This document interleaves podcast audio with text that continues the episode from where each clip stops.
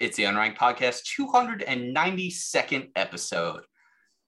Getting closer and closer to that 300p. Every week, Tom Caswell is here with me today, rallying hard, just hopped right off the bus, got out of work here at the show. Happy to have you, Tom. Bow, bow, bow.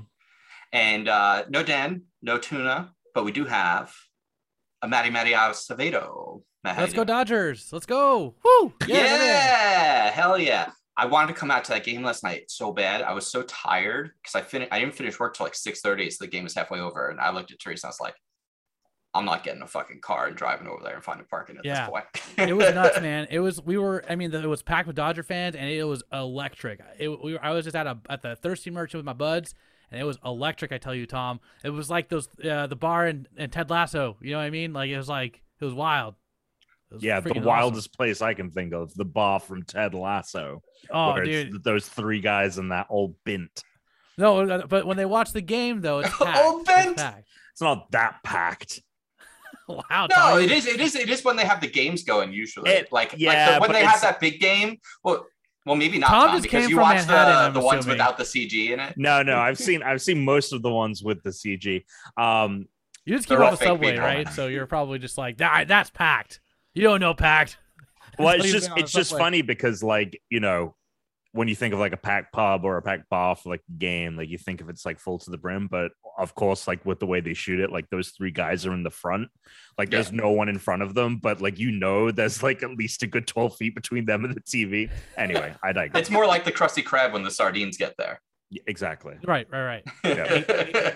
Well, they do the colored, buns. It's brimming. It's filled to the brim. The whole thing is like throbbing when people inhale and exhale because there's so much, so many people in there.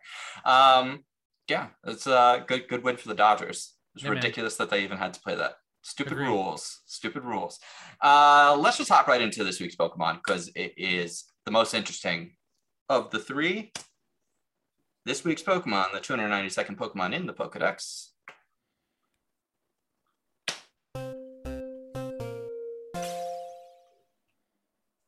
Shed Ninja, the cousin to Gren Ninja. No, I'm kidding. Shed Ninja.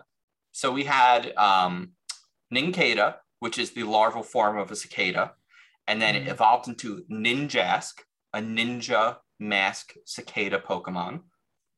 And Shed Ninja, this is like the coolest of the three because it has this super unique evolution where when it turns into Ninjask, 10% of the time, if you have space in your party, you will have another Pokemon.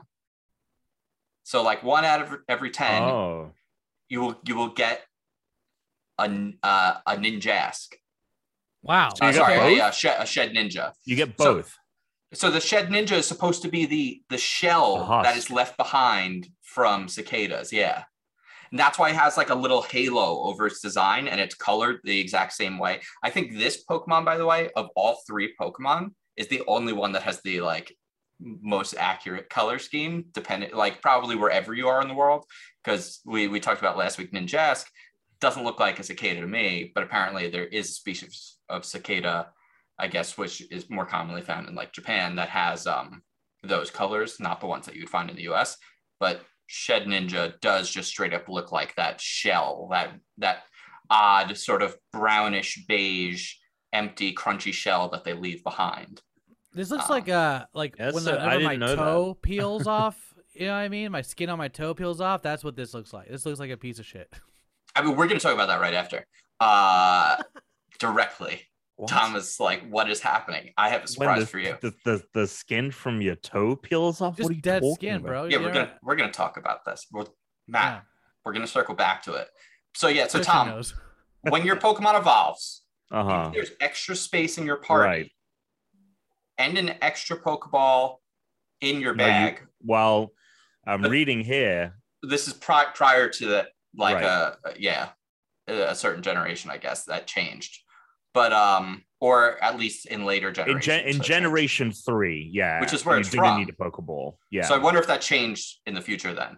Yeah, So it sounds like a change since then. So originally you didn't need a Pokeball, but that it's so cool. You're like, imagine you're playing this game the first time. You don't know anything about this Pokemon. It evolves and you look at your party. You're like, wait, why do I have two Pokemon now? So the skin is alive. It'd be nuts. Yeah. Yeah. Well, and it's a ghost. It's a ghost type. It's the ghost type. Right. That's pretty cool. It's like in, it's kind of like in What We Do in the Shadows where, Nadja, oh, it's so good. Nadja finds, so like the vampires, right? The husks of their human self, like they've lost their soul, is the kind of canon. And so there's one episode where the vampires meet their souls, like from when they died, and the soul of Nadja goes into this doll and takes over this doll, so she plays both her and the doll. That's what is like. It's exactly pretty good. Same thing. It's pretty good. I would prefer that though to this gross looking like husk of skin, dead skin. I'd really hate this Pokemon. I'm sorry. Oh, I love it. Okay, let's talk about dead skin husks. All right. So recently, I was watching TikTok. No. And I learned something. No. Have you ever so I didn't know this was a thing, but have you heard about these foot peels? Is this where your foot actually peels, or like a skincare product that does something? What if I said the answer is both? What? So I'll tell you right now. I'm kind of a guy. I have very dry hands and feet. I have dry hands. Chronically dry hands and feet. Chronically, like I have. We have hemp lotion in the house on each floor because it's just like I get out of the shower and I'm like, oh, I feel so clean. And then like 5 minutes later, I'm like, oh, my hands are like, no, they're like going to crack everywhere. Oh, dude, my two, like these two fingers are like completely, you can see like this, like completely cracking. I hate it. So my feet, too. I've always just had like very like thick, like callousy, like dry skin on my feet. Like no matter like what I would do, like I just like I moisturize them after a shower all the time. Still, it's because that skin is dead and it's so thick that it like doesn't come off easy is the thing. So you have to like, and I'm not putting that much work into it. So I found TikTok. I'm watching a video. I skip through, and the next thing I know, when you were a kid, did you ever? Cover your hand in Elmer's glue and then peel the glue off when it dries? Nope. I find it grossly satisfying. Yes. I love playing with that. So imagine if it was like that, but with skin. So you do is you get this little pouch. It's like a face mask, but for your feet. So your foot goes into the pouch and then you fill it with this liquid and you leave your feet in there for about an hour. After they're in there for about an hour, it takes about 4 to 7 days. And then suddenly all of that dead skin, any skin that's on your like foot, all the dead skin is just going to like completely die and come off. Like one big, like sometimes it's like flaky. And I mean, I'm telling you, like, so Matt, I had poorly timed mine. Like I meant to bring this up last week, but I poorly timed mine. I did it on like a Thursday. So the fourth day was on a Monday when we played baseball. So when I got back from our softball game, I took my sock off. And as I took my sock off, my foot felt really cold. And I looked down and there's like a 3-inch piece of skin like falling off of my foot, just peeling off with the sock. And then you looked into your Pokemon party and you realized you had an extra Pokemon. I had an extra Shed Ninja. So basically, I basically had my own personal Shed Ninja on my foot. Dude. Highly recommend it. I cannot tell you. For the first time, my feet right now, not only have they not been dry in like a week and a half, but they have not looked or felt this smooth in my entire life. All of the skin on my feet, it's like, it's unbelievable. How did it feel? I need to know the feeling of you're taking your sock off. I need the description. It just felt cold. It felt cold because all the skin on the outside is like dead. So you don't really get as much sensation. So the second like the dead skin was out of the way, like the skin underneath was just like, oh, like this floor is freezing. I was like, whoa. So, you know, when I peel my skin, sometimes I get dead skin on my feet and I like to peel it while I'm watching TV like a sicko. Yeah, I like the feeling of the pain. There's like this, like, it's this kind of weird discomfort where you peel it and you feel it come off. You know what I mean? Like a fucking, like you're ripping. It's like, I hope this is the one podcast Tuna listens to from his time away. Like, and also if like you're a listener, Godspeed. If you thought this was a gaming podcast, I also love the fact that like Chris is also like, we have 7 p.m. We're done. But we're done with the show, and we're doing this. No, are the boys? Are you guys on WikiFeet yet? As the unranked guys on WikiFeet? Oh, I might be about to. I'm going to share a photo I took of my feet. Okay. With you now. I have no idea. So this was my foot when I took my sock off. Oh no! Oh, it's way worse than I could have imagined. What the only fuck? People seeing this are people that have to pay for this content. I think so, that's like, the color you came out, dude. You like... are white. You are white. Holy shit! I was like, he's not white. This guy's not white. But like, you're fucking white, dude. That's like, that's the skin you came out with when you were born.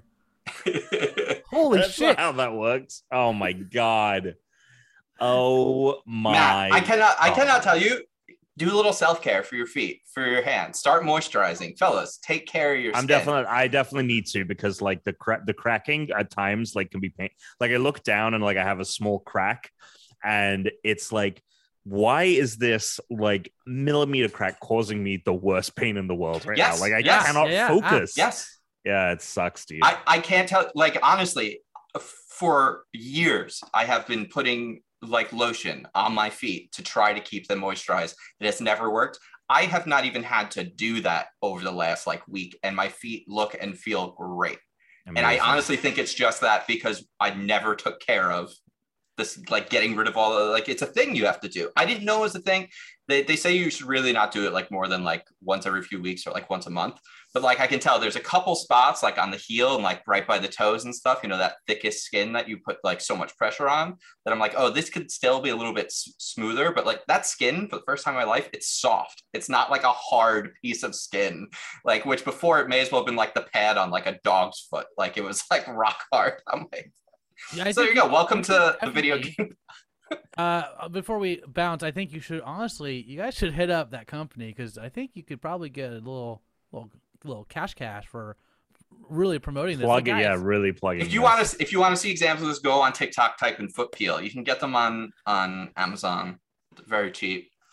It's incredibly satisfying and disgusting experience. For all of this conversation is exactly why I hate this fucking Pokemon. Fuck this Pokemon. Fuck this Pokemon. It's the foot peel of Pokemon. Oh my god. Oh my god. Grossest. You know, I didn't Pokemon bring it up last week because there was no good like time to do it, so I forgot. And then Matt brought up peel, like skin peeling. I'm like, wow, I never thought I'd have a transition into this, but seriously, here we go. He nailed it.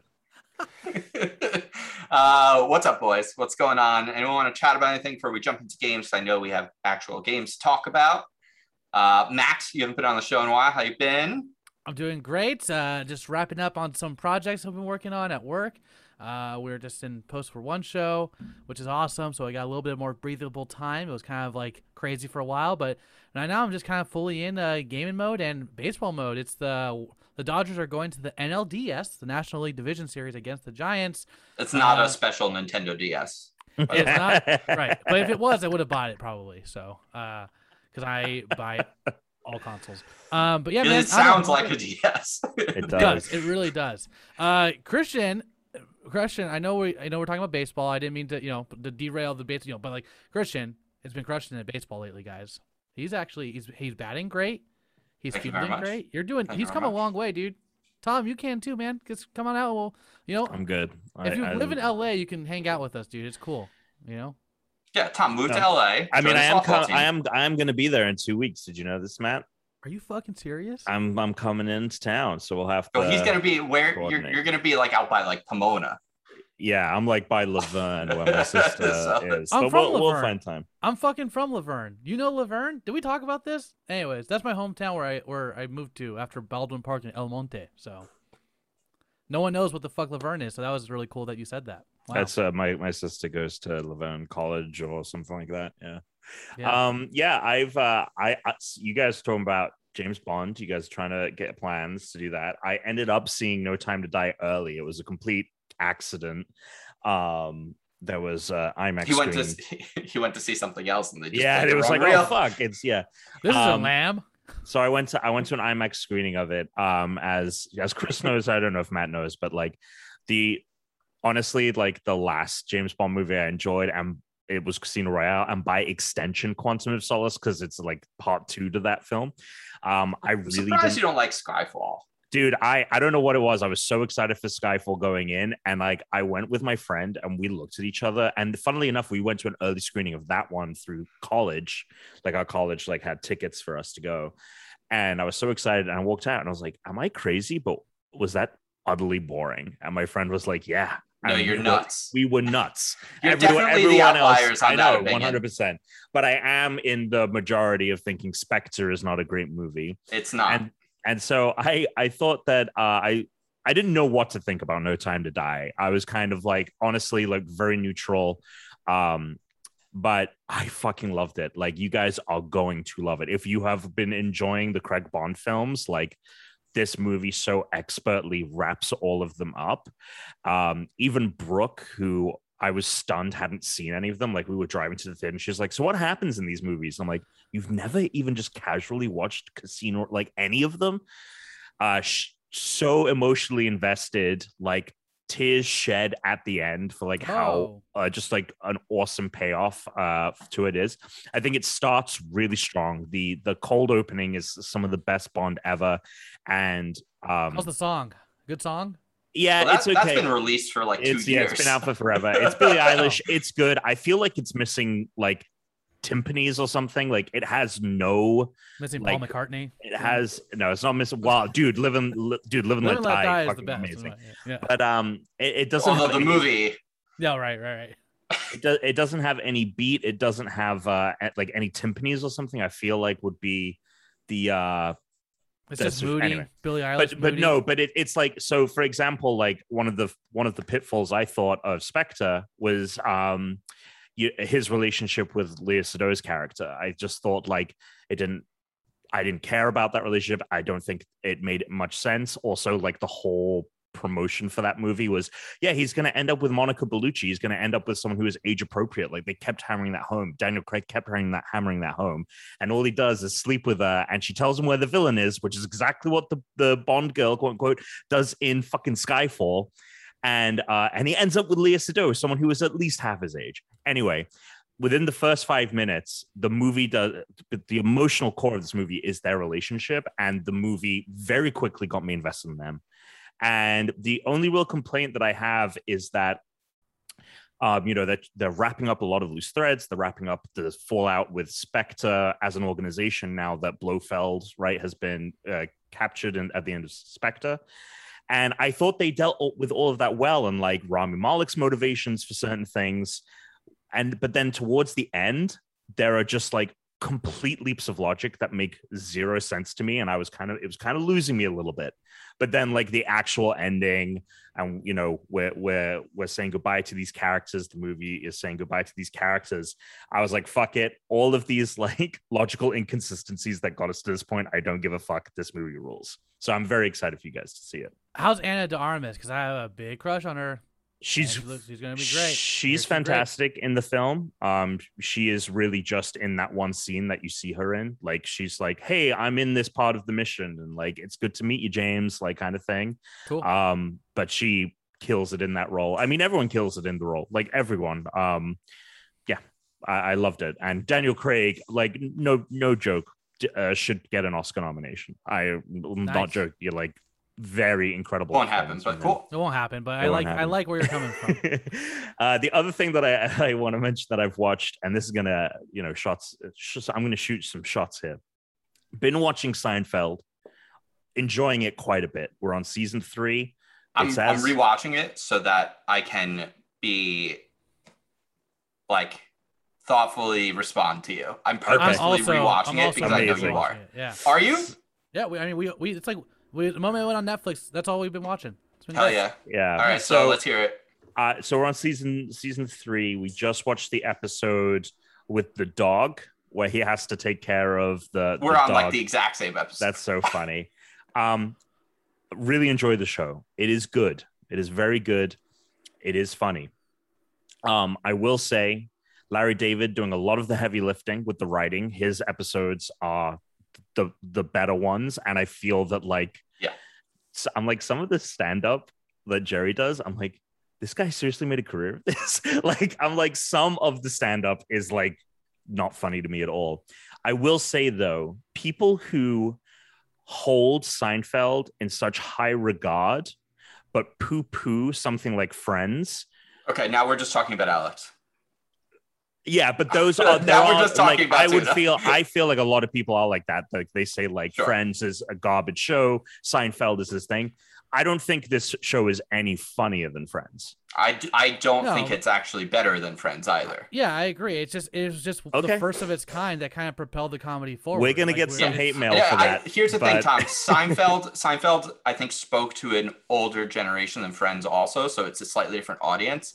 But if you compare Seinfeld to a lot of the shows that came before it, it was super groundbreaking. Oh, sure. So was Friends, though. But Friends kind of came in after Seinfeld.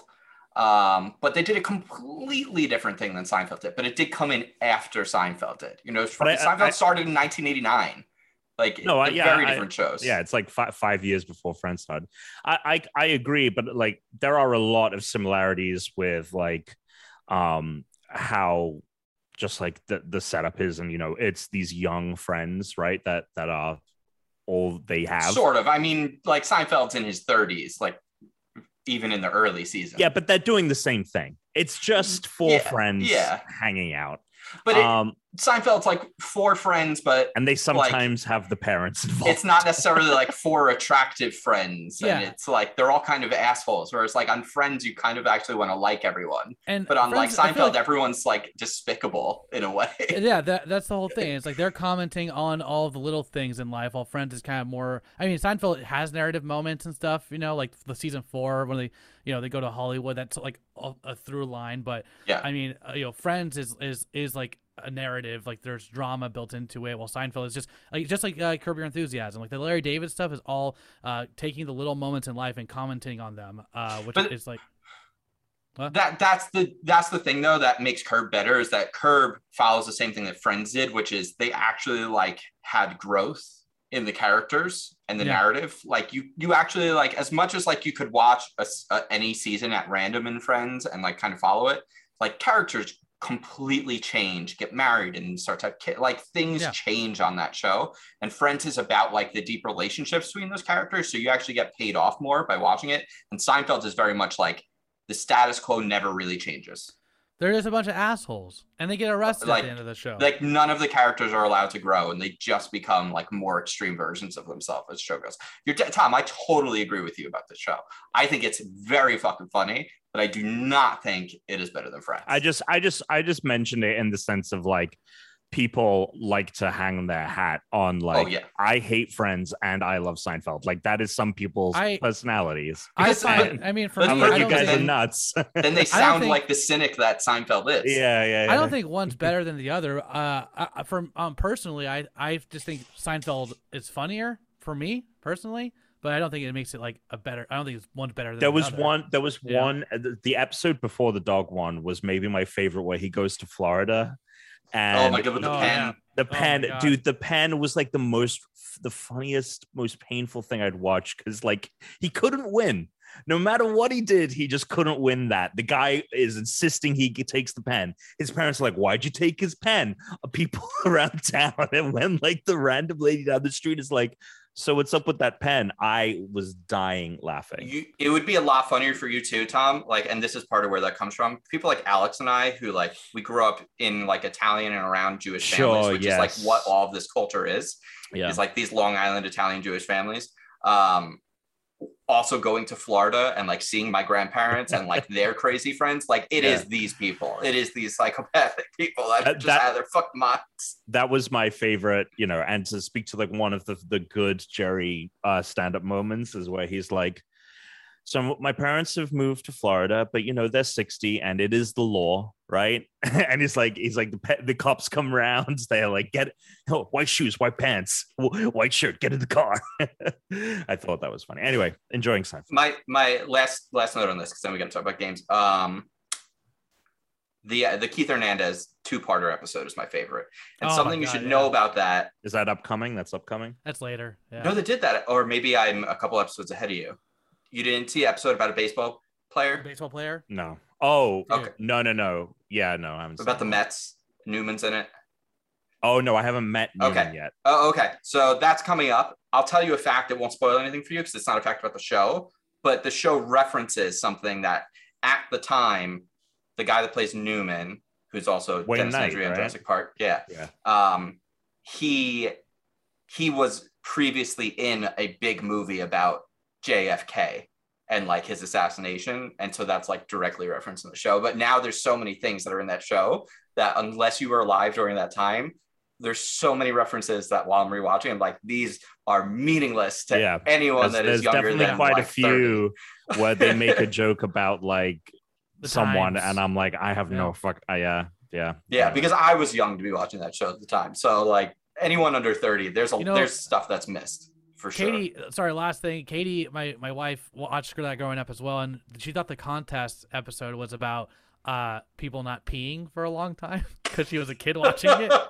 She was like, wow, these poor people, how can they hold their pee for so long? But it is not about pee, as she learned later. It's about, I haven't gotten to that episode, so I have no idea what you... Oh, it's great. I'm assuming what it is, but... It's fucking great. You'll see. You'll know. Anyways. All right. I'm going to show you guys something I got. I got a new controller. Oh, the Scuff. That looks just like an Xbox controller. It is an Xbox controller. I've been like debating if I should wait on Elite version 3. I don't want the Elite version 2. But I don't know how long it's going to take. So I got the Scuff. So something people should know is the back paddles that are on the Elite essentially came from the Scuff. They actually, Microsoft licenses the back buttons from Scuff because Scuff was making their own like pro-like controller before the Elite existed. So then they kind of partnered with them to do that. It doesn't have the same... some of the same metal build quality pieces that the Elite has. That being said, all of the materials actually feel nicer than the standard Xbox materials. There's like, it's like a really nice polycarbonate, but it has this sort of like soft touch on the top.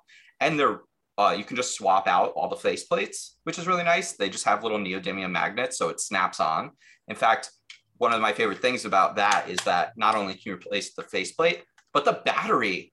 First of all, I was kind of bummed when you told me that the new Elite is rechargeable. I don't like rechargeable controllers. I would much prefer to be able to swap out batteries. But this was really smart. It's just a little magnet for the battery cover. So there's no like clips. You don't have to worry about like pressing in on something or waiting for snapping it. You know, you won't ever break that. And then it just slides off and back on super easy. So if you have to replace your batteries. But the main reason I got it is, well, first of all, my Elite, I think, might be finally starting to go. I got it the day it came out, the original one. So it's like 7 years old now, or 6 years old. It replaced the back paddles with buttons, which I cannot tell you how much more comfortable this is, specifically these right here, the actual controller grip ones, because when you're holding a controller, this is where my thumbs go, my middle fingers go. So it's like you already have two fingers perfectly on those spots. And you do have to actually kind of push it in a little hard. You won't accidentally ever just press this button. It's amazing. It's so much more comfortable than any of the paddles were, like where you had to kind of like reach into the back. And especially because like the way they like vertically depressed, you kind of had to like push down instead of pushing in. This, you just click naturally where they are. It's amazing. I've been playing Deathloop with it because I'll just play remote play a lot of the time on my like iPad or on my computer. And so like I can put some of the buttons, like I can swap my powers and stuff and then, you know, do the jump without having to take your finger off the control stick. And Tom, I don't know, what is the Elite's, I know the Elite version 1 has one like trigger depression change, but the Elite 2 has three levels of it, right? 3 levels. Mm-hmm. What is the like shortest level like? It's short. I have my Elite here actually. And this is set to the shortest. Yeah. So. Okay. So it's actually a little bit more than this, what they did with this. And it's brilliant. It felt weird at first. So I just used it for a couple minutes. They literally just made it a mouse click. It turns into a mouse click. You can even hear it. Oh, cool. And because of that, the spring on it kicks it back up so fast. So like I'm able to like fire the trigger so much faster. I cannot wait to try the Halo beta again and get the fucking pistol and shoot as quick as possible with this. What's our squad name? Huh? What's our squad name? We gotta come up with a squad name. For Halo? Yeah. I don't know. We're in a squad. Halo or J-Lo. Halo J-Lo? Halo or J-Lo. That's an old game I played. I got clips of J-Lo songs and Halo songs. I had to guess which was which. It was impressive, honestly, how many J-Lo songs have bits in them that sound like they are a part of the Halo genre. That took me a lot of work to make. We also played Halo or CeeLo. Yes. Also very surprising. Yeah. Those were really hard to make, which is why I haven't done it again. It took a couple hours of listening through songs and trying to find bits that could be misconstrued. But maybe after Infinite comes out, because there'll be new music for me to pull from. Yeah. So I love this controller. It's great. I can't recommend it. That's right, man. So well, congratulations. Proud of you, man. You got money, Matt, and you bought that, dude. What's up? You want to tell us about Nickelodeon Brawl, the game that has basically cost me this year's fantasy draft, fantasy league? Did you put that rank draft that high?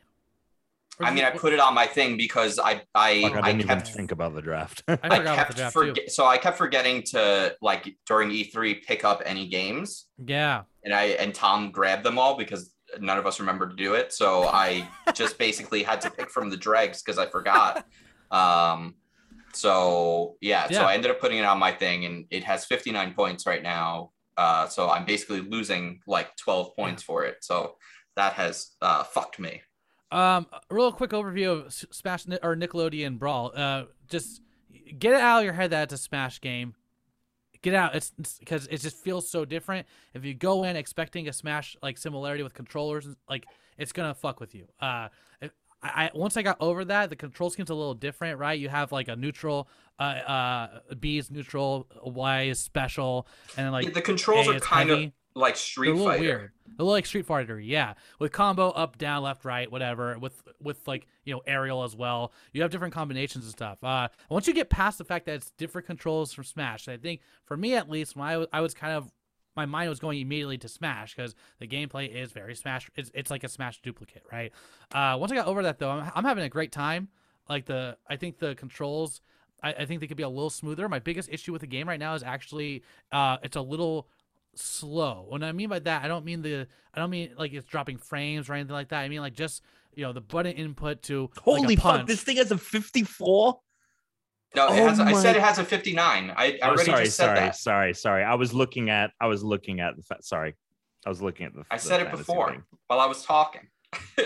I'm sleepy, dude. You just got it wasn't that. I was on the Fantasy Critic website and I was checking scores, but I was checking scores for the one at work that I'm a part of because I accidentally clicked on that one and I was like, oh shit, I'm missing. I need to bid on some games. I think that this game, I don't know. I feel like it's being a little bit, people are being harsh on it. I don't think it deserves it. I think people are just really comparing it to Smash, but it's its own weird little thing by a third party company. If this isn't a AAA game, for what it is, I think it's really fun. I really Here's the thing though. They really went hard with the marketing on it, and gameplay wise, it looks solid, but there's a bunch of weird things. So there's zero voice acting. There's no. So when players there's voice acting. Hit.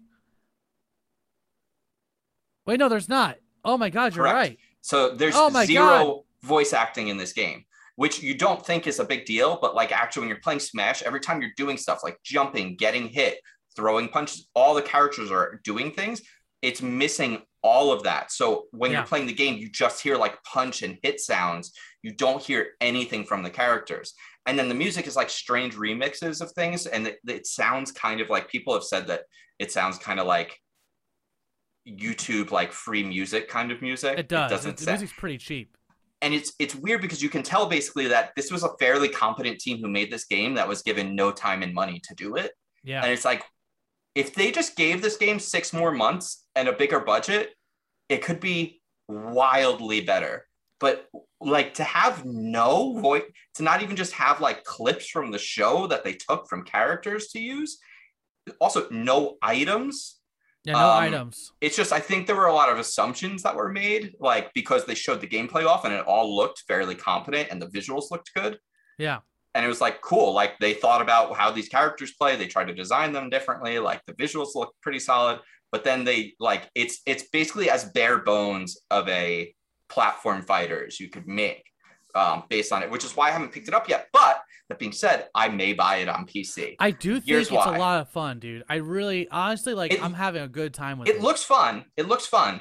But on PC, people have already created mods that give the character's voice work. And I watched a clip of it, and it is wildly better. It is unbelievable that how much of a different, like, honestly, if this game just had the voice clips, it probably would have scored 10 to 20 points higher. Yeah.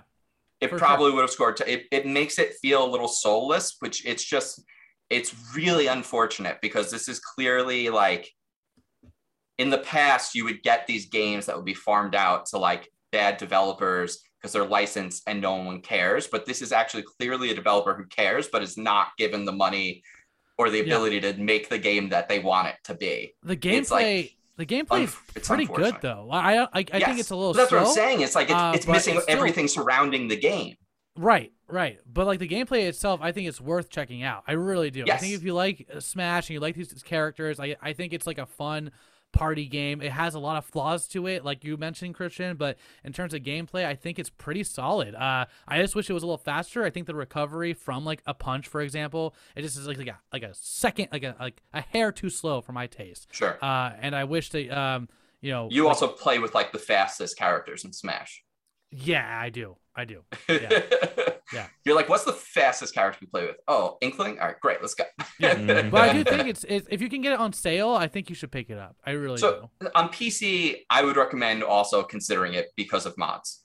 Yeah. Like people have already modded in the items that they apparently made for the game, but didn't make it to the final version of it. They've modded those in. They've unlocked like levels that were like incomplete. And they've added in voice work.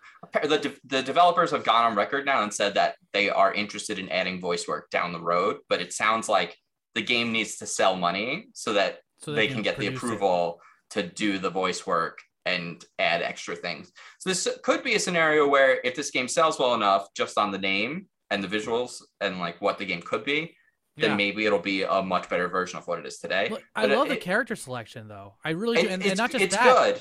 It is good. I like the animations for each character's unique fight style. Like it is unique to that character, like and how they do. Like for example, I'm playing through with Cat Dog. I fucking love Cat Dog, and like the way they fight, like they have all things that are referenced from the show. But a lot of the times when they're fighting, when you like throw a punch, it's like them fighting themselves, and then like you accidentally like it's like you hit someone else in the process. But because they're always getting in fights with each other, it's like those little things are like really special to me. I think they're really cool. If they just add all those extra things, like, I think it could do well, dude. I really do. That's why I'm hoping it sold well enough just on the name. I personally think like people should know all of the things it's missing before they make that purchase though. Yeah. But it could be something that by just adding some things, giving it some longer term support, could be a much better game. And I haven't tried online yet, so I don't really have a critique. The online should be better than Smash because it uses rollback netcode, which Smash Brothers doesn't use. Yeah. So it might actually be a better online experience than Super Smash Brothers. Unfortunately, hate to say it. Yeah. Speaking of Super Smash Brothers, Sora has been announced. I mean, I guess that's news. We could talk about that next. We could do that next. We could do it now. Well, you brought it up. Do you have a game you want to talk about first that you've been playing, and then we could just pop into news and talk about that? Yeah. So I've been playing Far Cry 6, full review up at youtube.com/unranked podcast. It's so funny. So I was playing the game. I was very excited for it because I was very excited for the potential of like next gen Far Cry and it being I was very excited for it to have urban areas. That seemed to be the biggest draw for me and the biggest potential for it to really change, because Far Cry is like rural and jungle settings and there's never really towns. And so I was very excited to play it, and I just couldn't believe how little fun I was having. Like, it just all felt so empty. It all felt so flat. And just with coming off of Deathloop, this very inventive, addictive, crunchy gameplay, and thinking of all of the very innovative games that have come out on the indie side, things like It Takes Two, I just was like, they can't get away with this anymore of just making the same game. And I felt, we can't keep letting them get away with this. I know. And like, I just felt so disappointed. And even things like the urban areas, they're locked behind ranks. You can't really go to them until toward the end of the game. And even when you get there, the city's on lockdown. It's not full of people. There's just soldiers everywhere. It just feels like one giant compound that you have to clear out versus an actual bustling city. I was enjoying the characters. I think it does have the best, if not just one of the better stories in a Far Cry, and having the character be an actual character and not like a nameless, very generic character for people to act toward, like having them have a story really helps. And I thought, oh man, I don't know where people are going to come on this. And a lot of people came on really hot. Like a lot of places gave it really good scores, but I basically read a review that was like, man, fuck this game. Fuck Far Cry. Like I turned it off. And I saw multiple people, like the guy who writes for Forbes, Paul Tini, he was like, I don't have a Far Cry review. And it's because like, I just couldn't do it again. And I was like, huh, so this is like a sentiment that a lot of people are feeling. It's, you know what this game is. Yeah. You really do. Like, and it, you know, if that's all you want, great. But like I don't think you're any better off playing this over like getting Far Cry 5 on a crazy discount and just playing that. It's wild because when they first showed off Carlos Esposito and Tom Castillo, who is Giancarlo Esposito, Giancarlo Esposito, when they first showed him off, I was like, great, I'm fucking in. Love this guy. He's everyone's favorite Italian, Giancarlo Esposito. He's the best. But I have had no hype for this game because after finishing Assassin's Creed and putting almost about 100 hours into that and having done Far Cry 5, I was like, I don't think I'm going to play this game. No, I totally don't think you should. I really think that if you are someone who is kind of burned out and stuff, do not go near it. As much as Valhalla is very iterative of past Assassin's Creed games, the jump Valhalla takes, the things that it does, makes it look like such an evolution of the Assassin's Creed franchise compared to Far Cry 6 to Far Cry 5.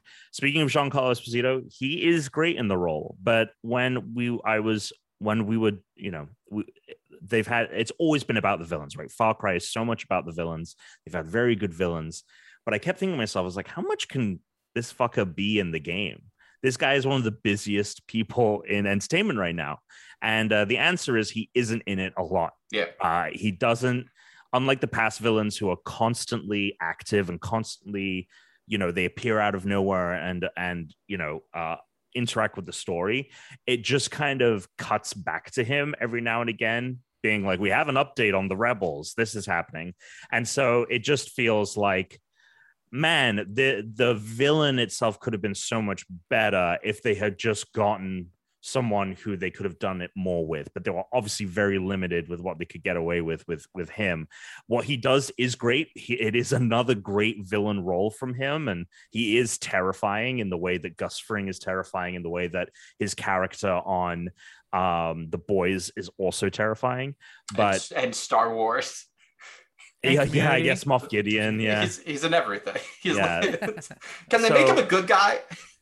Yeah, someone make him a hero. That would be so funny, So, but it kind of feels like Moff Gideon, where it's like, cool, here's Giancarlo Esposito for an episode.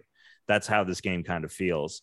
And so, yeah. That being said, though, so I was really harsh on the game in my review, and then I played it on stream, and I was like, oh my god, this is the perfect stream game because my brain has to do zero work to play this, and I can just laugh along with all the stupid shit that my chat is seeing, and like something blows up and we can just go ha, visually, because those games always look good, and now it's running on the new console, so I'm playing on a PC.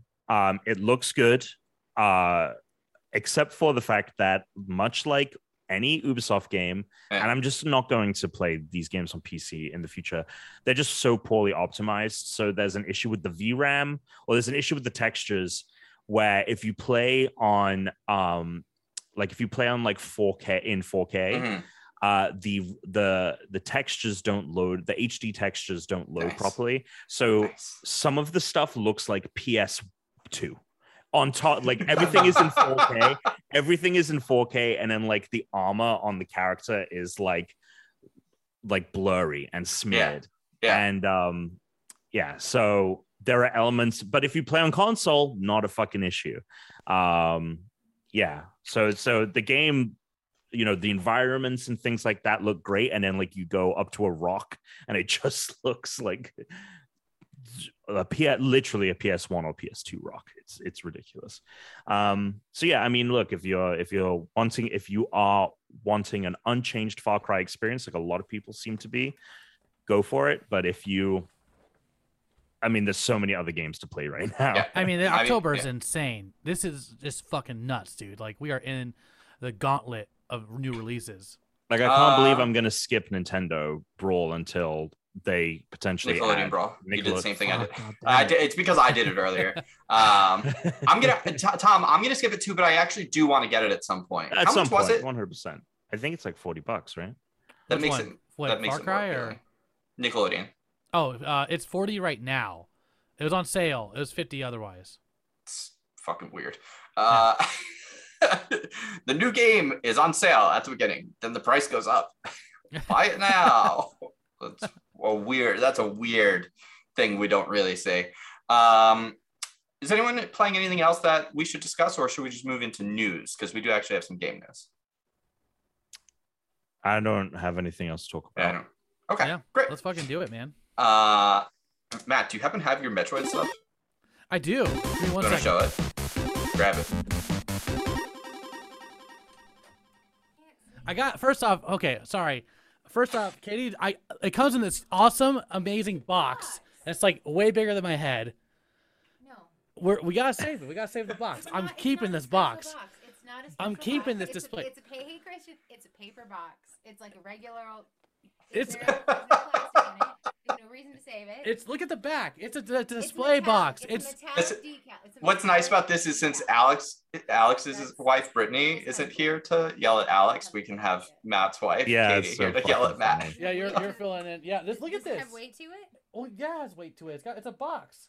Wait, honey, Wait, did yours come with the holographic poster that they have available right now? So Nintendo, this Matt's showing off his Metroid Dread collector's edition. I don't think I got a poster. Oh, so if you have 1,000 silver points, I think, or it's platinum points on your Nintendo, they have a Metroid Dread poster you can get from the My Nintendo page. Yeah, it's holographic. I check that shit weekly, dude, because Nintendo's like, they have a lot of crap that you can redeem, but sometimes you get really cool shit. I wish they could just let me buy it with cash. If they would just let me give them cash, I would just buy it. Like, just let me give you money instead of coins that I need to earn. Yeah. All right, I'm fucking fired up, dude. Okay, check it out. Check this shit out, Tom. Look at this. This is actually impressive. It's cool. I got this shit through GameStop somehow. But yeah, so this is the box it comes in. Cool. It's bigger than my head. It's fucking massive, right? So I'm gonna open this. Nintendo doesn't usually go all out like Metroid for this, so I'm impressed. Not in the U.S., dude. They never do. Not for Metroid, and not in the U.S. Usually the UK and Japan get all the cool shit. We don't. Yeah. So this is legit. When I open the box, and by the way, I should save the fucking box, right? It's a great box.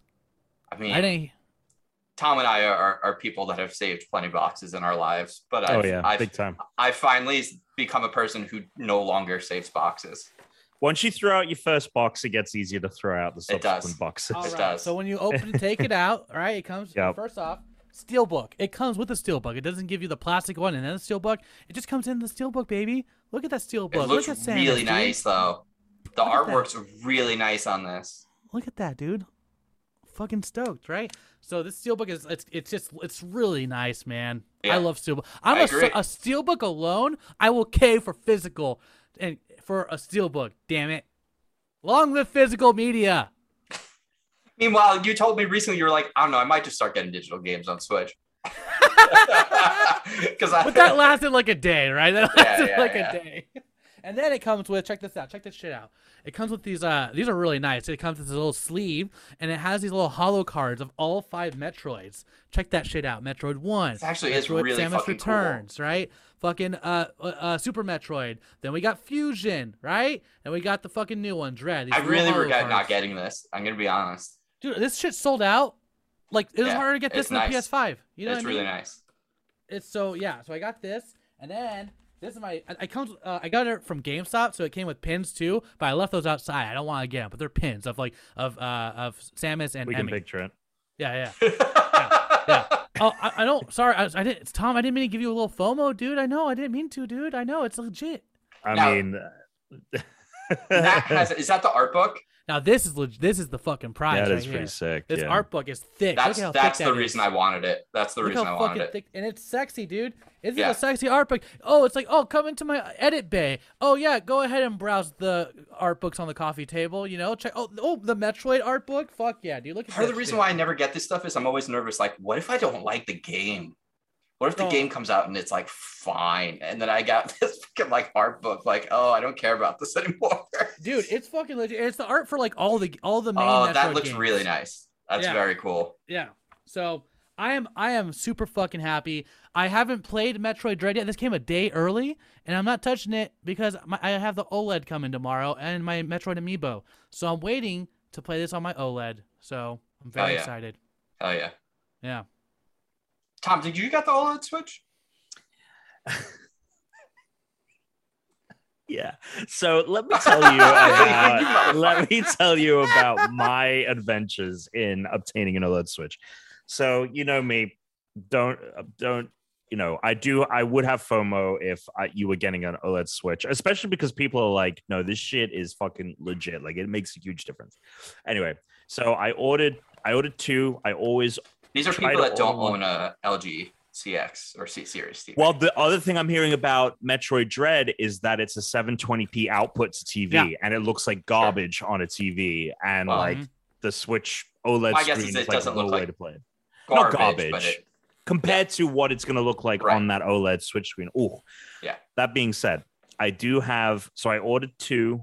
In case one fucked up, because too often these companies and also I end up always selling the other one to Ryan Houlihan because his orders always get fucked up, and I'm like, I have a spare for you, bro. I'm gonna hook you up. It's so funny. So I ordered them. Brooke, thank you for the drink. Hey, Brooke. The Nintendo Switch OLED.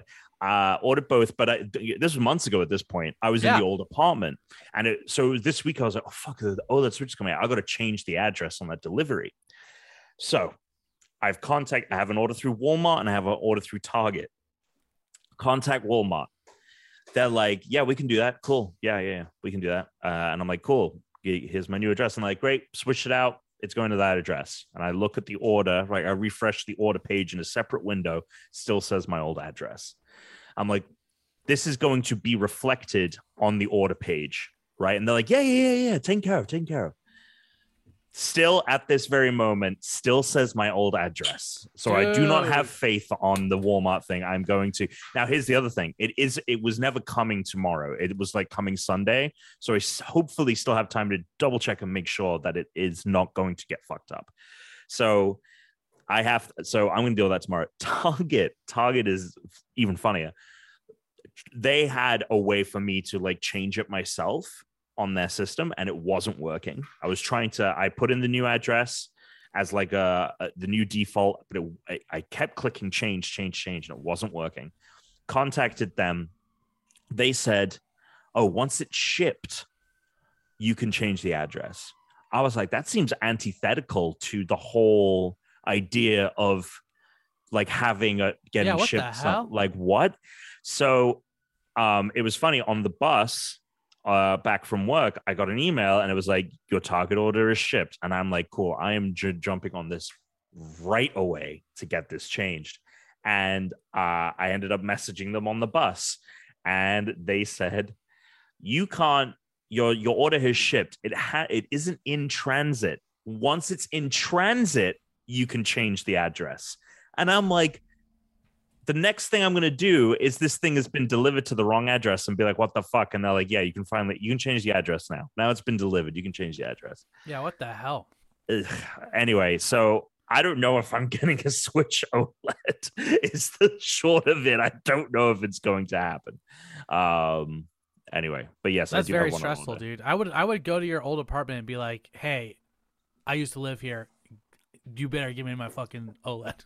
No, I'm not. This is how we ended up getting double couch on our roof, because it was accidentally sent to our old address, and we tried calling, and they were like, all right, we can't update it till it ships. And they were like, all right, we updated it. And all the lady ended up actually doing was sending a second set of couches to the new address. But we still had access to our old apartment. We just didn't want to have to figure out how to bring like all these boxes over.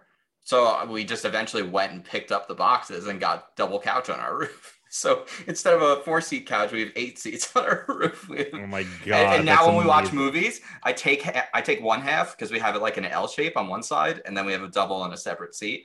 And I take the double seat and I connect it to the L shape, and it just turns it into one big closed off rectangle. So it's like a giant bed. So whenever Teresa and I watch movies, we just push the two couches together and make a mega couch, and we can lay down and watch movies on the roof. It's amazing. That's sick. Oh my God. Switch OLED looks great. Let's talk about the biggest Nintendo news. Sora coming to Smash. I specifically asked Matt to come here because I have not played a single Kingdom Hearts game. I know Tom has played them, so I figured I should have someone else here who is very passionate about Kingdom Hearts, who loves Sora. Well, that's why Matt is here. This is specifically why I was like, I texted Matt that day and I was like, do you want to come on? Because we got to have someone who's enthused about it. Because I'll tell you what, I'm not unenthused, but the second Fighter Pass did very little for me. At the same time, I do love having more characters in Smash. So I'm never going to be upset about them. So Matt, right before Matt talked, real quick, Matt, it's funny you bring up the whole like character pass thing, because like Brooke and I have been playing. She's been wanting to play Smash recently, and so I went in and I was like, "Where are all the new characters?" And I realized I hadn't bought the characters yet, and it was literally like the Larry David gif of like, do I do it? Like $30? And then the other thing is, before the video, I don't know what happened, but my brain just was like convinced it was Sora. My brain was like, it's Sora. A lot of people thought it. It cannot be anyone else. From the previous one, when we saw Mickey Mouse get a letter that had the red stamp on it in that clip. What's that? What's that? What are you talking about? So in the previous direct, when they were showing off Kingdom Hearts stuff, there was a scene where someone gets a letter delivered to them. People were like, this is a tease for fucking Smash. Oh. I was like, it's entirely possible that this is a wink and a nod at Sora. So I didn't expect it, only because supposedly, you know, they've been kind of a hassle to work with, which is why we like with all the Final Fantasy stuff, we have way less, we like got less music and assets and things than like other franchises would generally allow Smash to have. So then throw Disney into that mix. It's like, that's probably not gonna happen. But so Matt, I am fucking stoked. It's a beautiful, it's poetic, dude. It's fucking poetic. You know, King Sora is the Keyblade bearer. He is the one who fucking seals Kingdom Hearts from Ansem in the first game. He's literally sealed. And Kingdom Hearts is a giant fucking door, which is darkness, but within darkness is light. But Sora seals that shit. So in a way, he's like sealing the door on Smash Ultimate. It's like a perfect closure of this game, I think. I didn't know that. See, that's nice. Yeah, right. And I think, man, that intro, like, look, you can play that song, the overture for Kingdom Hearts, anywhere, and I'll get emotional. Like, oh my God, that score is so fucking good. And I'm so excited we're getting, like, was it 9 songs into Smash? It's insane. So they are adding the music, because that's the best part of. Yeah. And the level looks great. Hollow Bastion is iconic. It's like, it's a very pivotal moment in 1, right? Where aesthetically it fits in well with Smash too. Oh, absolutely. And like that level, like Sakurai's right. That was a hard fucking level. You fight Maleficent, you need to get the assist of Tinkerbell to help you keep your fucking health going and stuff like that. Beast joins your fucking party. It's when Sora sacrifices himself. Yeah, the like Beast. Beauty and the Beast. Oh. Not like X-Men Beast. That Hollow Bastion is a major land in Kingdom Hearts 2. Like, it's a big fucking deal. It's when Riku turns to darkness in the beginning, and you like sacrifice yourself to protect Kairi, and you turn into a Heartless, and then the love between Kairi and fucking Sora brings like Sora back to a human. It's fucking sick, dude. But in that moment too, that's how you get Roxas, because when Sora dies and becomes a Heartless, that creates the nobody of Roxas, who and all the nobodies are are like people who have like lost their heart and become someone else, and it's an anagram of Sora with an X in it. So it's Roxas, take the X out, it's Sora. So that's it's like a key thing. Anyways, this game is made for like people that like conspiracy theories. Like it's just like, to understand what the fuck Kingdom Hearts is, I need like a map with a bunch of red strings on it. Absolutely fucking lootly, dude. And like, look, Kingdom Hearts 3 was pretty bad. It was I was very disappointed. But 3 is misleading because technically it's like Kingdom Hearts like 8. We've had like so many other games, right, that are pretty fucking good. But I just think that Sora is a great addition to Smash. I can go on. I haven't even touched, like, I haven't even gotten into the nitty gritty of what the fuck is going on in Kingdom Hearts. So that's like a whole episode itself, man. That was just like a little bit of Kingdom Hearts 1. I didn't even get into like all the other shit, you know? It gets weird. I'm pumped for it. And also, I think what's great about this is now that Sora's going to be out in, what, like 10 days, I think, yeah, from the day you're listening. If you're listening to this on Friday, the day it comes out, it's 10 days. I believe it's the 18th of October. We can assume then October 19th, Sakurai begins work on the next Super Smash Bros.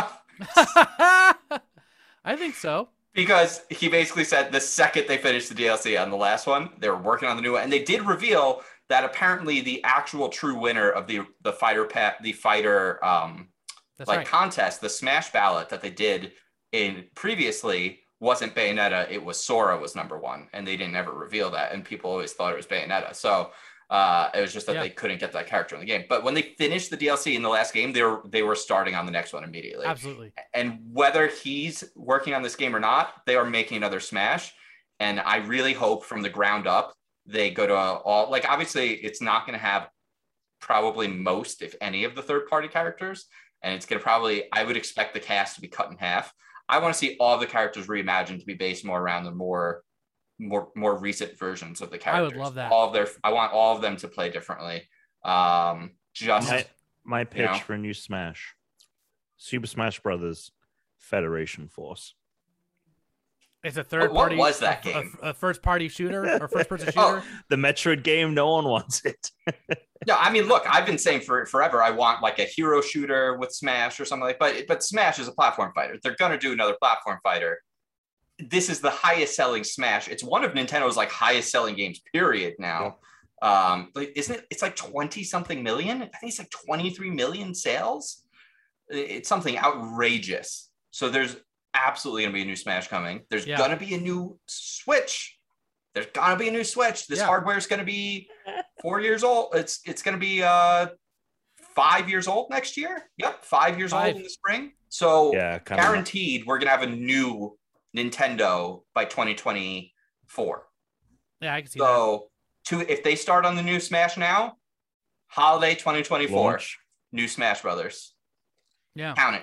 Calling it now. Yeah.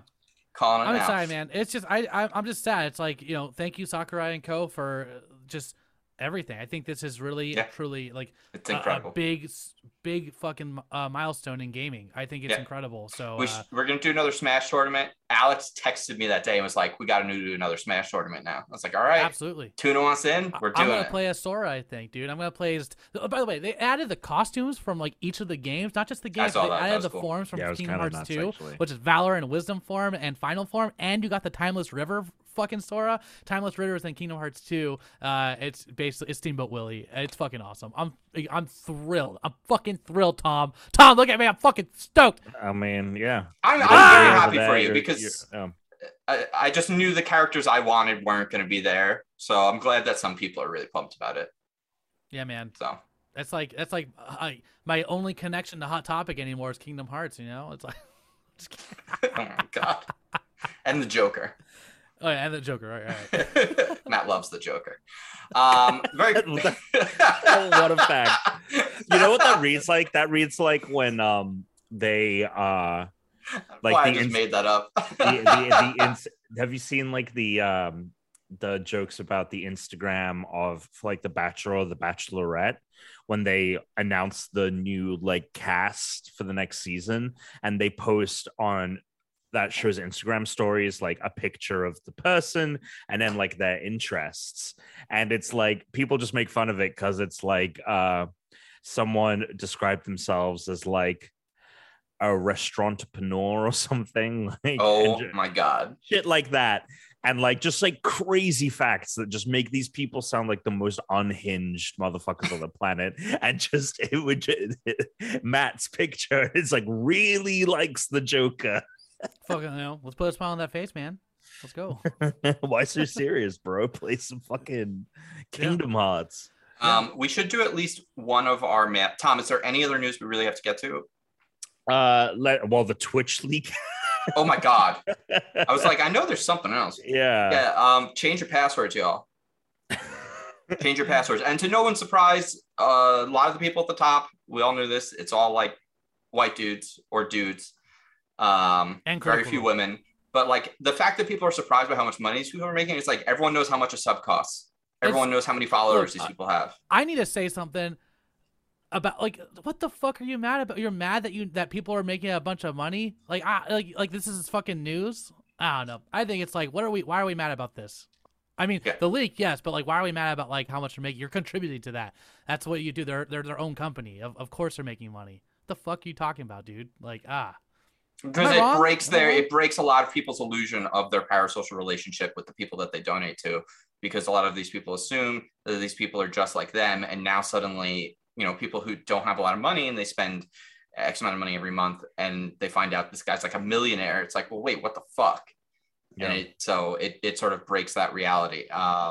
That's interesting. This is all what's interesting about this in a lot. This is on like a life level, right? I feel like we're still, this is all still so fucking new to us, so we're still kind of like the guinea pigs of all of this. I think that's, you're nailing it, Christian. It's like that's exactly what it is. People need to realize this is their livelihood. This is I'm contributing to that. They might know my username, but I don't know this person. But also with these things, there's no like in between. There's not really. Yeah.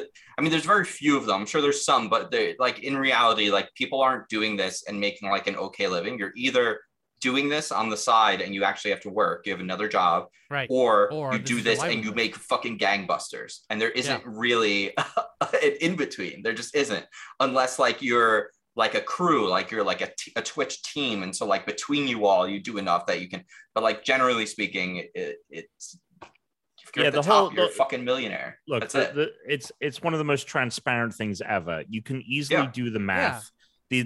No one's sub count is hidden. Even the people who aren't open about their sub count, you can find out anyone's sub count. Yeah. You really just have to do the math. On top of that, these numbers aren't even final. These people make even more money than this because some of them have ad deals and shit like that. So you're probably brand integrations are you're looking at at least double this revenue. And then on top of that, but then cut it in half paying out back to Twitch and then paying out to taxes. On top of that, on top of that, they're not making the content with like some of these people are making like Twitch deals, right? Like they're signing contracts and Twitch is paying them a certain amount to stay on the platform. But most Twitch streamers don't have that. Even some of these big earners, most of them are just making content and people want to pay it for it because in theory, all of those subs could disappear tomorrow. There's no job security really in it. You only have to look at someone like Ninja, who, yes, has made a shit ton of money, will never have to work again a day in his life. But like, he is not nearly making as much money as he was a couple of years back. Yeah. And so, I mean, if you remember that E3 in like, I think it was 2019 or 2018 E3, he like took a day or two off from stream, and he was like, because he had to do the E3 event or whatever. Yeah. And he lost an insane amount of subscribers. And he was like, I'm being paid by Fortnite, the game you all like watch, to like present their thing. So I can't be streaming at the same time. And I was like, I don't feel bad for him, but I'm like, that is a crazy like thing that happens. It's not easy. Like, it is a job. Like, people who put that amount of effort into all of that, like it is work. Working, and, firsthand, I've experienced this. I worked for she worked for Hyper. Yeah, and it's man, like the amount of work that goes into it just to fucking make a living. It's insane, dude. Like, and I don't know. Like, of course, like these people are in a way like celebrities. So why are we surprised that they're making like a lot of? It's money? A new form of celebrity. Exactly. We need to this is all gonna blow over like tomorrow. This is all so stupid. It doesn't. What we need to happen is. Facebook Twitch, Twitter, all of them. Oh yeah. Just someone needs to just erase them. Reddit, erase every forum, message board, and social media website from the internet, so we can just start over. It's insane. That's what we need. I totally agree. I think it'll be great. This has been a great experiment. Let's shut it down. And let's start turn the internet off for like 30 days. Oh no, that's bad. That'd be bad. I feel like that'd be spooky. Yeah, Amazon would be fucked. Yeah, so it's such bullshit. You know, then you know the other thing is like, especially with like someone like Hassan Abi, who gets a lot of hate because he is a leftist that makes money. People need to fucking wake up and realize that socialism isn't where you're very, very poor. It is where you collectively have the ability to do things that you like to do in your fucking life and live a comfortable life, because everyone is living a comfortable life. Yeah, where you don't have to worry about being homeless because you got sick. You know, it's so that you can, you can have a kid because you will have leave from work. It's so that, you won't have to work, 80 hours a week and not have like a moment of, that's like what the point is so that people aren't taken advantage of. And there aren't people that are making billions of dollars when the average person's making like $40,000. Exactly. No one needs $1 billion. If you're evil, if you make $1 billion, if you're someone who has been, succumbed like many people have to American propaganda about kind of things like that. No, you can own a house and you can make money.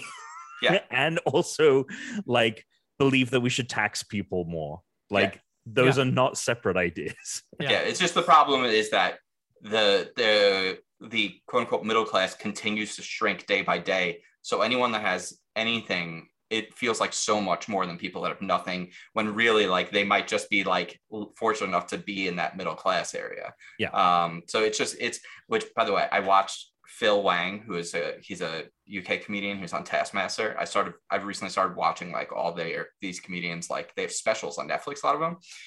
He was like, he's like, up until very recently, I was always a socialist. He was like, fuck capitalism. He was like, it all felt very wrong. He was like, and then I realized that maybe the problem was that I didn't have capital. he's like, and now that's my money. He's like, get your own. It's like, obviously he's joking, but it's like, there is, there's like a weird perception problem with it. And I think there's definitely all of these systems need to work better. And there is a problem with the fact that these things, the systems, the way the algorithms work, the way people are promoted, it just feeds more into the pockets of small people, like small numbers of people. It doesn't help promote, there's a big gulf even on Twitch. It's very much like our own market in the US of people. So they need to find a better way to do it, and also then like, I don't know, maybe reduce sub costs at like a certain point or something. Like if you're that big of a streamer, you could do that. You could be like, oh, I can reduce sub costs, have a higher viewership or something. It's like, but why would you? It's like, if you're making $11 million, why would you want to make $5 suddenly? Like there's no reason to, but it's very complicated. There's no good answer. And people are mad. And I think some of them have a right to be, and I think some people are overreacting. Yeah. Like all right, comrade. Listener mail. Yeah, we're just going to do one so that we can do our game and we don't wind up going too late, which if you're looking at the time code, it might be shorter than normal, but we've got a little bit of a late start by accident. Email it on rankedpodcast.com, or do like everyone else, join our Discord. Go to the show notes. You can click on those. There's a link for the Discord, or you could just send us an email to email@unrankedpodcast.com. There's also a phone number. I love hearing voicemails. If you want to call in and leave us a voicemail, please go ahead and do.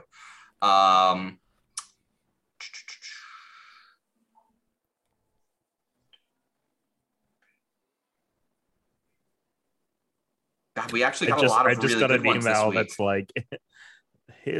we just charge you for your sub. For whose fucking stream is this? Let's do this because Matt's here and you're a Disney guy. We're gonna read Psych Mike's. We'll do the other ones next week. Sorry about that. Psych Mike said you can only watch one Disney cartoon movie, like so, like has to be like an older Disney cartoon movie. It's basically none of the like 3D animated stuff. Okay. For the rest of your life, what movie would it be? So basically, you have to keep one, destroy the others. I mean, that's tough. I don't know why it came to mind first, but a Goofy movie. Me and Brooke gotta watch that again because I fucking loved that movie. I love that movie. I love that movie too. I don't know if I can. I don't know if that would be my pick. I think I'm torn between Tarzan and Lion King. I don't know how I don't pick Lion King. Is my thing. Yeah, like it's just so good. It's such a good movie. Like I'm looking on online just to see if there's anything I'm forgetting, and it's like, I gotta tell you, I love The Rescuers, but I'm still probably gonna pick The Lion King. I pick Aladdin over Lion King any day of the week. Aladdin's fun. That's a good. The Lion King though, dude. Like, if I could die, if I only have one thing, I would do it, and here's why. Specifically for Hans Zimmer's score, it is the best fucking score. And I love the music in that movie. I'm not talking about the Elton John songs. I'm talking about the score. You know what I'm saying? Oh, of the original Lion King. Yeah. It's really good. I'm going to have to go with The Lion King. I just love that movie so much. It's a boring answer, but that's like the truth. So there we go. I mean, I would also do The Lion King. It is a boring answer, but it's because it's the right answer. Yeah. At least for me. Tom, tell us about the game we're going to play. So the game we're gonna play is it a esports team or not? This was recommended, I think, by Zerniak in a stream that I did last night. Twitch.tv/GreatBrickTom if you wanna recommend games to me live on air. Basically, you got a name. Is this a professional esports team or is it bullshit? And that's that. Are you gonna tell us like what game, like what league it is or something? So because I didn't really have time to come up with my own answers, we are stealing the ones that Zerniak recommended. So I promise you I have not looked at any of the answers. I trust you. Do you know what thread he posted this podcast discussion? No, so he sent it to me in a DM. What the fuck? I told him we were gonna play. Can you send them to me? Yeah, I can. Don't do it though. Do it with your eyes closed, Jooms. No. Well, it's covered. He put them in spoiler tags. Yeah, the spoiler tags over the answers, so you can't. Which, by the way, when I saw them at first, the whole reason I even said anything to him and then told you was because I thought it was in like general. I didn't realize I clicked on a DM at first, and I'm like, well, if you just shared this with everyone, I don't want to use these on the show. Yeah. But wait, I could just send you the link that he sent me where he has the list of all the teams. Because then it has... Isn't some of them made up, though? Or... Oh. So I don't have made up ones, is the thing. Okay. Yeah. Okay. Okay, I'm going to try and send this to you. The good news is when I highlight it, it doesn't reveal the spoiler tags. Yeah. The bad news is I don't know if it's actually going to send you the text or not. Let's see what's up. Here's what I'm going to do. I'm going to send it to you through text message. Oh, you're sending it through text message. Oh, okay. Oh, I should just send it to you on Discord. Yeah, I was going to say just send it as a Discord DM.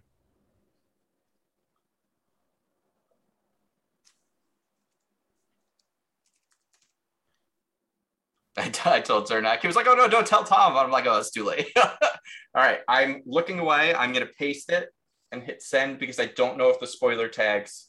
copy over. Oh, they don't. Okay. Yep, so yep. Just aha. Are you good? Okay. I'm good. All right. I'm good. I four finger swipe to another desktop. Excellent. I had Final Cut open from work. Good news. So an example would be, he gives an example here. Team Liquid, is that an esports team or is it bullshit? That's definitely an esports team. Yeah, that's for sure esports. Let's do just back and forth. We'll start with Chris, and then number two, we'll start with Dan, and and you guys can. With Matt. Yeah, sorry, Matt. How dare you? All right. So Chris, esports team are bullshit. Sin Citizens. Okay. And the Sin is SYN. So like syndicate. Okay. SYN. Citizens. And you don't have any information as to like what game they play. No. Okay. Sin Citizens. It sounds like such a bad name for a team that I'm gonna say no. Matt, what do you think? That's a big no for me. Okay. Bullshit. It is a bullshit team. Okay. That's some bullshit right there, man. Okay. I was worried it was gonna be right because like fuck, whoever picked that name should be fired. Yeah. How do you brand that? You know, you can't. Yeah. All right. Team number 2. Oh shit, that's me. This is Matt up guessing first. Misfits. Oh, that's pretty good. Is this spelled normally? Yeah, how's it spelled? This is spelled normally. Okay. That's a pretty good one. I'm gonna say it's not a team though. Okay. I'm gonna say it's a team. I'm gonna say it's a team because it's such a simple name that it sounds like a really good fake name. Plus, it'll keep it more interesting. So, yes, it's a team. So, Matt is saying it's not a team. Chris is saying it is a team. Yep. Chris gets a point. It is a team. Ah. All right. Now, Chris, Unicorns of Love. Unicorns of Love. That's really hard because it definitely doesn't sound like a team. Which is why, if it is a team, that's a really good one to put on there. But then it's like, or maybe they did that on purpose, knowing that's what I would think. Mind games, baby. But I'm going to go with my gut and say it's not a team. Okay. I'm going to make it interesting and say it is a team because it sounds like it could be like a Fortnite team. I know. That's what I was thinking is fucking... Unicorns of Love. One of apparently the best League of Legends teams. It is a team. Oh, so Matt has tied it up. Okay. 1-1, right. Chris, Matt. All right, Matt. Next team. Game Changers. Game Changers. That's a good name too. Damn. And again, these are professional teams. That was the thing I was bringing on the stream because he said Unicorns of Love on the stream, and I was like, get out of here with this like B level. And he's like, no, this is one of the most competitive teams in League of Legends. I'm like, what the fuck? So these are all professional. That sounds like a Counter-Strike team or something. I'm going to say, yeah, I think that sounds legit. What was it again? What was the name? Game Changers. So you're saying it is real, Matt? I think so. It sounds like a Call of Duty or sure. Something, yeah. I feel that. I feel game. It. Yeah. Okay.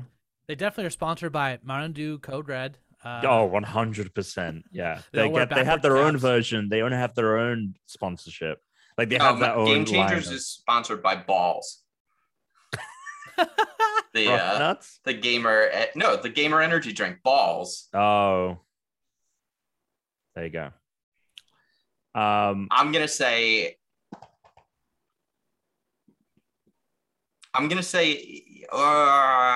it's not. Chris, you have gained another point because it is a bullshit. Wow. I really didn't know what you were going to say, Tom. Wow. Okay. All right. So Chris has brought it up. It's 2-1. We've got 3 teams left. Chris, Good Day Cafe.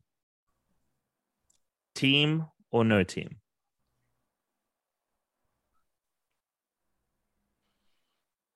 Good Day Cafe.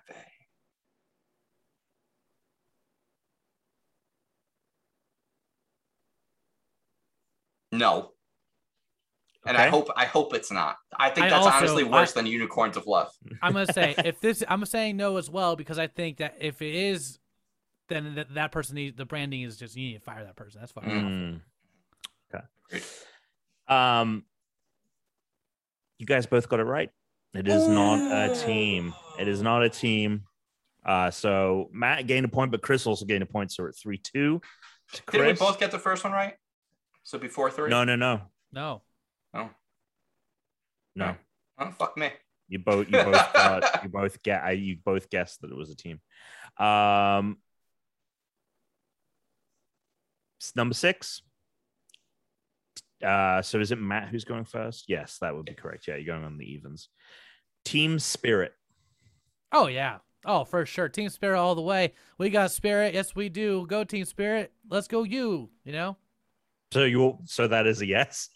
Nah, I'm going hard on Team Spirit. Let's go, baby. Woo! Okay, so you're saying it is a team. I just want to confirm that is what we're going with. Okay. Oh, yeah. So, question. For Team Spirit, are you saying the team name is Spirit, or is the team name Team Spirit?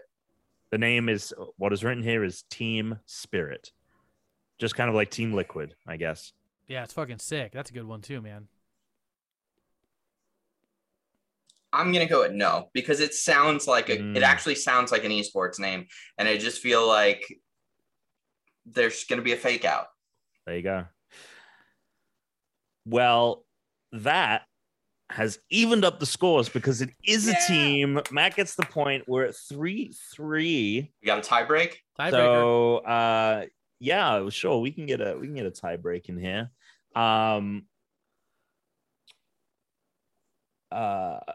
So the next and final one is Bad News Bears. Bad News Bears. I'm going to give it to Chris.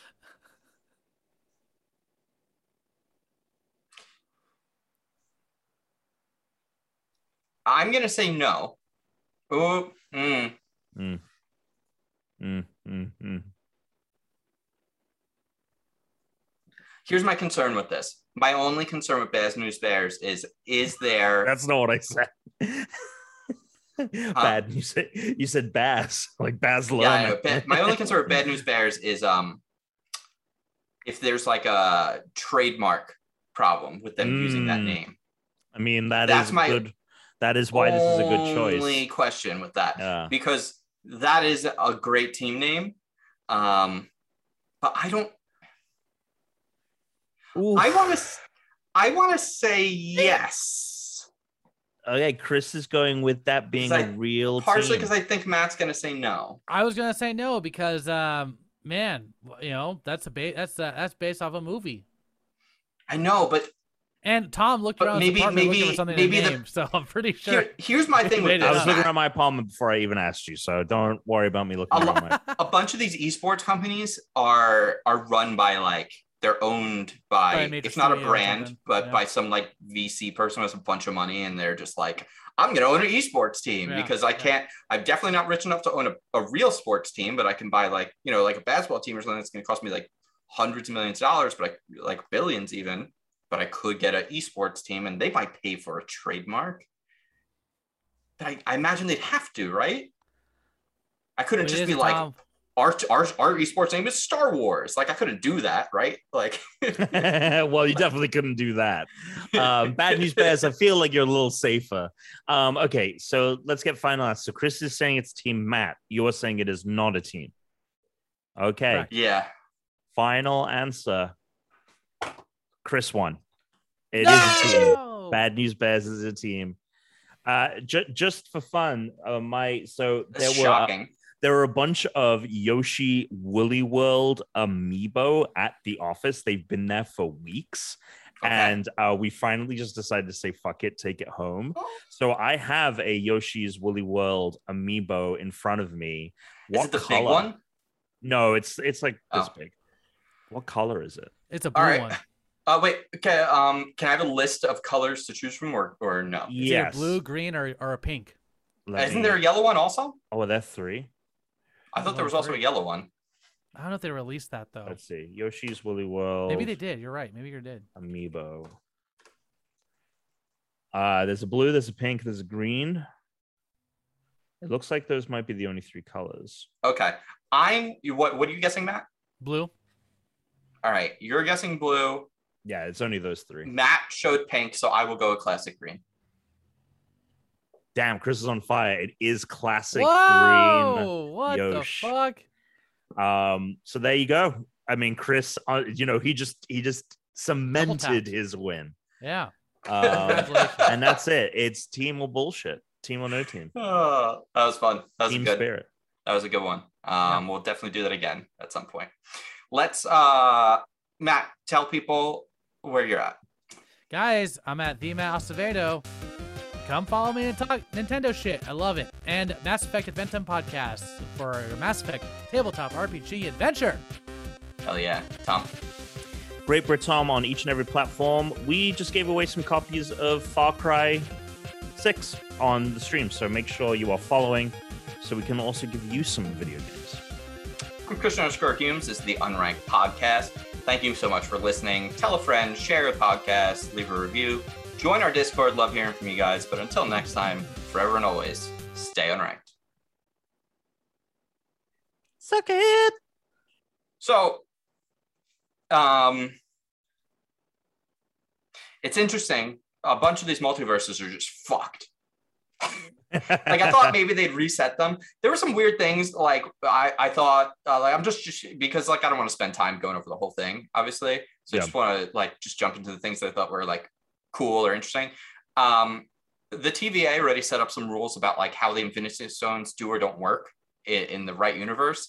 So it seems like, well, so that's a point of contention that I'm confused about, because I was under the impression that they said that the Infinity Stones don't work in the TVA. Yeah, that's what I'm wondering, because I thought it was that they only work in their own universe is what they said. But maybe they said like they only work in your universe.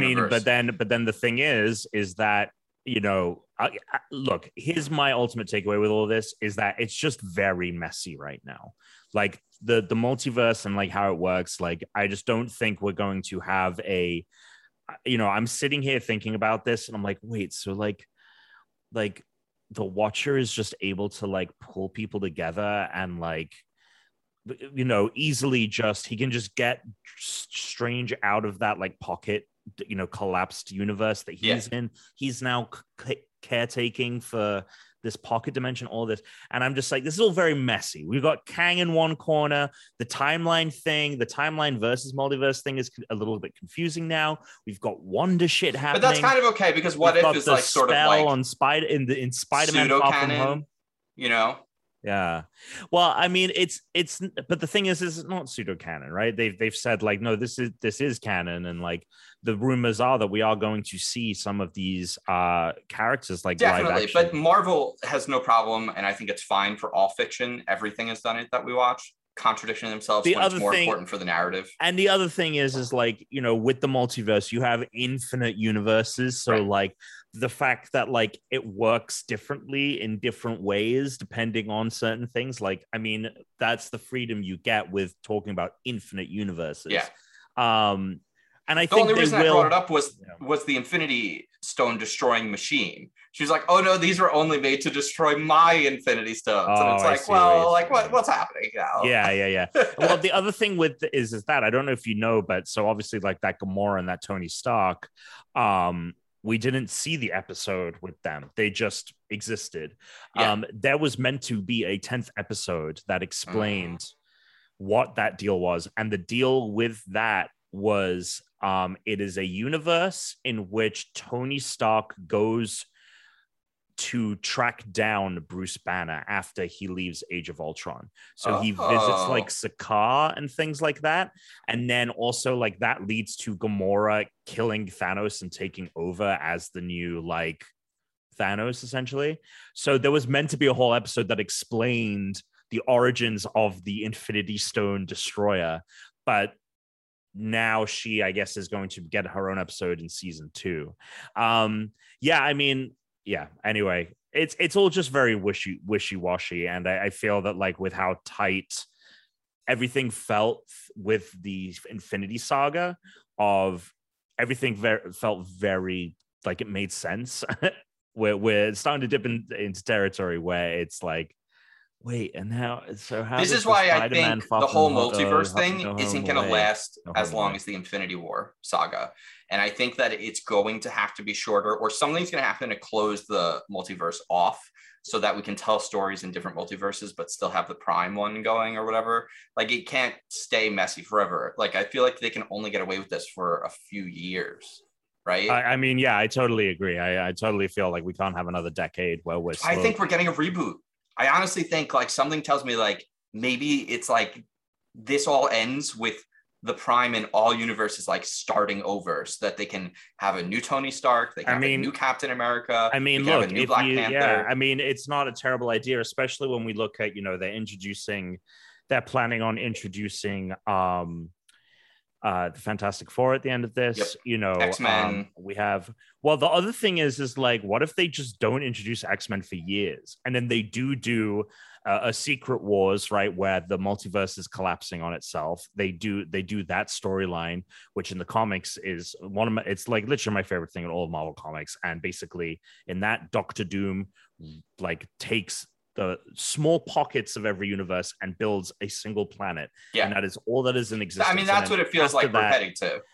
And that could be the way that they do this, and they do that and they reset, and then they can like rebuild everything from the ground up. Yes. And now the X-Men are here. We don't need to. And then they could get Hugh Jackman and explain during Secret Wars. They can get the Fox X-Men characters. God, that's what they would do. I mean, Hugh Jackman was on record that he was like, I won't put the suit back on again unless it's with Captain America and like Iron Man. And it's like, cool. Guess what? You could even have fucking Robert Downey Jr. come back from another universe where he didn't like have to die, where like something else happened, like, you know. And then that's what I'm thinking, man. I think we're gonna get that, and then for the exact reason you were saying, and that's what I was thinking as well, is it lets them bring Captain America and Iron Man back to theaters with new actors without making anyone mad, because it's like the actual end of this saga. Like, it's a big restart. Yeah, it's not a terrible idea. It's yeah, I mean, look, it's really hard to shoehorn the fucking X-Men in right now. Yeah, at this point. And the whole rumors are that like the X-Men have always been around and just like haven't. And I'm like, how does that even work? How do unless you like really scale back their powers, and it's like Xavier and them like aren't like the main characters. They're too old at this point, you know. And it's about the younger X-Men or something. Where it's like, whoop. Magneto got frozen for 50 years, like, because, you know, he was a child in a concentration camp. Like, right. Like, you can't really tell. Yeah, you really can't tell that story anymore. Yeah. So, I don't know. Anyway, what if it's? I loved it though. It was fun. It just moves so fast. Yeah, I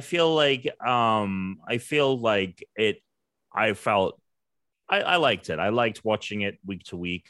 I liked the separate stories more than the last two, even though the last two were really cool. That's because they just have to move so fast to do anything grandiose. Honestly, like I really kind of just wish that it had been just continued to be like we hadn't started to do this thing where now we're interconnecting them and the multi, you know, these are the Guardians of, like these are, you know, within the. I mean, it was fine though, because it's like in the span of like 3 hours worth of television, we now have a team of Avengers who has taken down a threat more powerful than Thanos ever was, right? Like Ultron with these stones. Also, quick question: what? So there's a shot that happens right when they're like the stone is up in the air and like it looks like evil Doctor Strange swallows the stone and Ultron goes, "Wait, what?" And it is never addressed. Yeah. What the fuck was that about? I don't know. I was like, they don't even at the end like hint at like, oh, like I didn't get that. Also, I don't know why the Watcher doesn't help them fight, because the Watcher already tried to fight him and did a pretty good job. So it's like I feel like if the Watcher tried to fight him plus them, that would be it. Like I feel like the Watcher and Strange could just take him. Also, there were no repercussions for the Watcher breaking his oath. Like I know maybe we'll get that in future seasons or whatever, but Kang's gonna roll in. I feel like we needed to tease that a bit more of like, these are the consequences of you meddling with the multiverse in like, you went that 0 to 60. If we get Jeffrey Wright in the MCU now. I mean, dude, yeah, it would be dope as hell. And he looks like him now that he's like committed to the bald shaved head. He, you know, you just need to put big head mode on him, and it is the Watcher.